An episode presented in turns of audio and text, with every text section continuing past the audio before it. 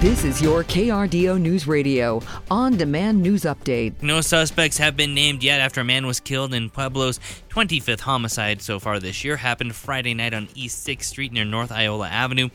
Investigators say that they responded to that reported shooting where they found a man's body along with a woman who had life threatening injuries. She was taken to an area hospital. No arrests have been made at this time. Meanwhile, the Pueblo County Sheriff's Office has arrested a man in connection with several burglaries. Theodore Cohen, taken into custody early yesterday, just hours after he was identified as a suspect at a burglary at a hair and nail studio. Investigators say that Cohen is also being investigated in connection with a weekend burglaries as well in both Pueblo and Pueblo West.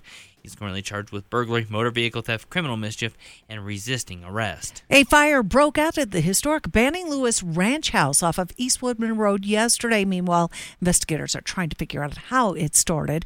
Springs Fire and Falcon Fire departments arrived in the area between Colorado Springs and Fountain around 3:30 yesterday afternoon. The ranch house was fully engulfed when crews arrived. The flames were contained to the house, thankfully did not spread. No one was hurt. While crews were on scene, they got information that some juveniles were seen leaving the building before the fire broke out. Those juveniles were identified and statements were obtained. So far, no arrests have been made. A bicycle rider has died following a crash in Security Widefield. Investigators say a car crashed into the bicycle at the intersection of South Powers and Fontaine Boulevards yesterday. State Trooper Aaron Lupton says they're still looking into what happened, but has a warning for anyone riding their bikes at night. It's imperative that uh, people are properly lighting their bicycles, properly lighting their vehicles or other things that can cross a roadway. Uh, pedestrians or bicycles, um, other people have to be able to see it. The name of the rider was not released pending notification of the family. The suspect in a mass shooting here at a Colorado Springs club set to make their first in-person court appearance tomorrow.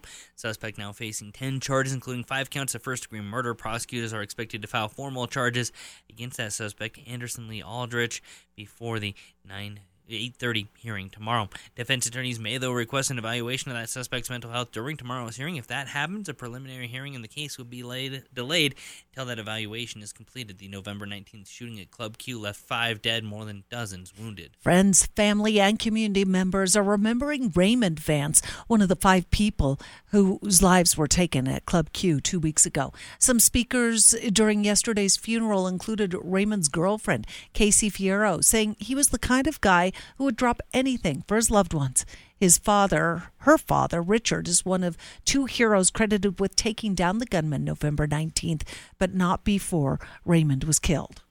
Was was part of our family since my daughter was in high school. Okay, I went to his football games. I sat with his mom. I sat with his little brother. They are great people. The Vance family asking for privacy as they grieve the loss of Raymond, a loss they say will be unbearable. The Supreme Court will once again hear a landmark case that clashes religious beliefs with free speech with the LGBTQ community. A Colorado graphic designer now arguing that her faith should allow her to refuse business to gay couples. ABC senior national correspondent Terry Moran has more now on the case. Lorie Smith is the plaintiff. She designs wedding websites in Colorado, but she does not want to design that kind of website for gay couples on account of her religious beliefs. So she is asking the Supreme Court to strike down Colorado's Anti Discrimination Act, which would require her to design websites serve LGBTQ couples or face fines. That was Terry Moran reporting. A group of anti abortion activists is targeting a yet to open abortion clinic in Pueblo. A prayer vigil was held yesterday across the street from the building that's supposed to house the clinic. Bishop Richard Berg of the Catholic Diocese of Pueblo had encouraged members of the diocese to come to the vigil to show their opposition. We don't actually have any disillusions about anything that's going on here, but at least we can talk about it and we can pray and, and we can reach out. The organization working to open the clinic was holding an open house at the time the vigil was held. The Pueblo City Council is currently considering an ordinance that would ban abortions in the city. That ordinance passed its first reading and will be discussed again next week. Partly cloudy and mild temperatures here for your Monday afternoon. We'll see highs climb into the mid 50s Colorado Springs and about 62 in Pueblo this afternoon with southeasterly winds at 10 to 15 miles an hour.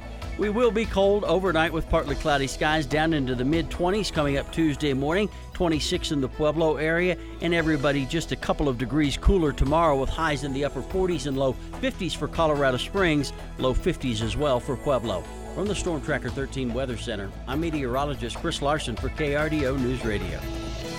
Get news, traffic, weather live on KRDO's morning news weekday mornings from 5 to 9. KRDO's afternoon news weekday afternoons from 4 to 7. On KRDO News Radio or anytime at krdo.com.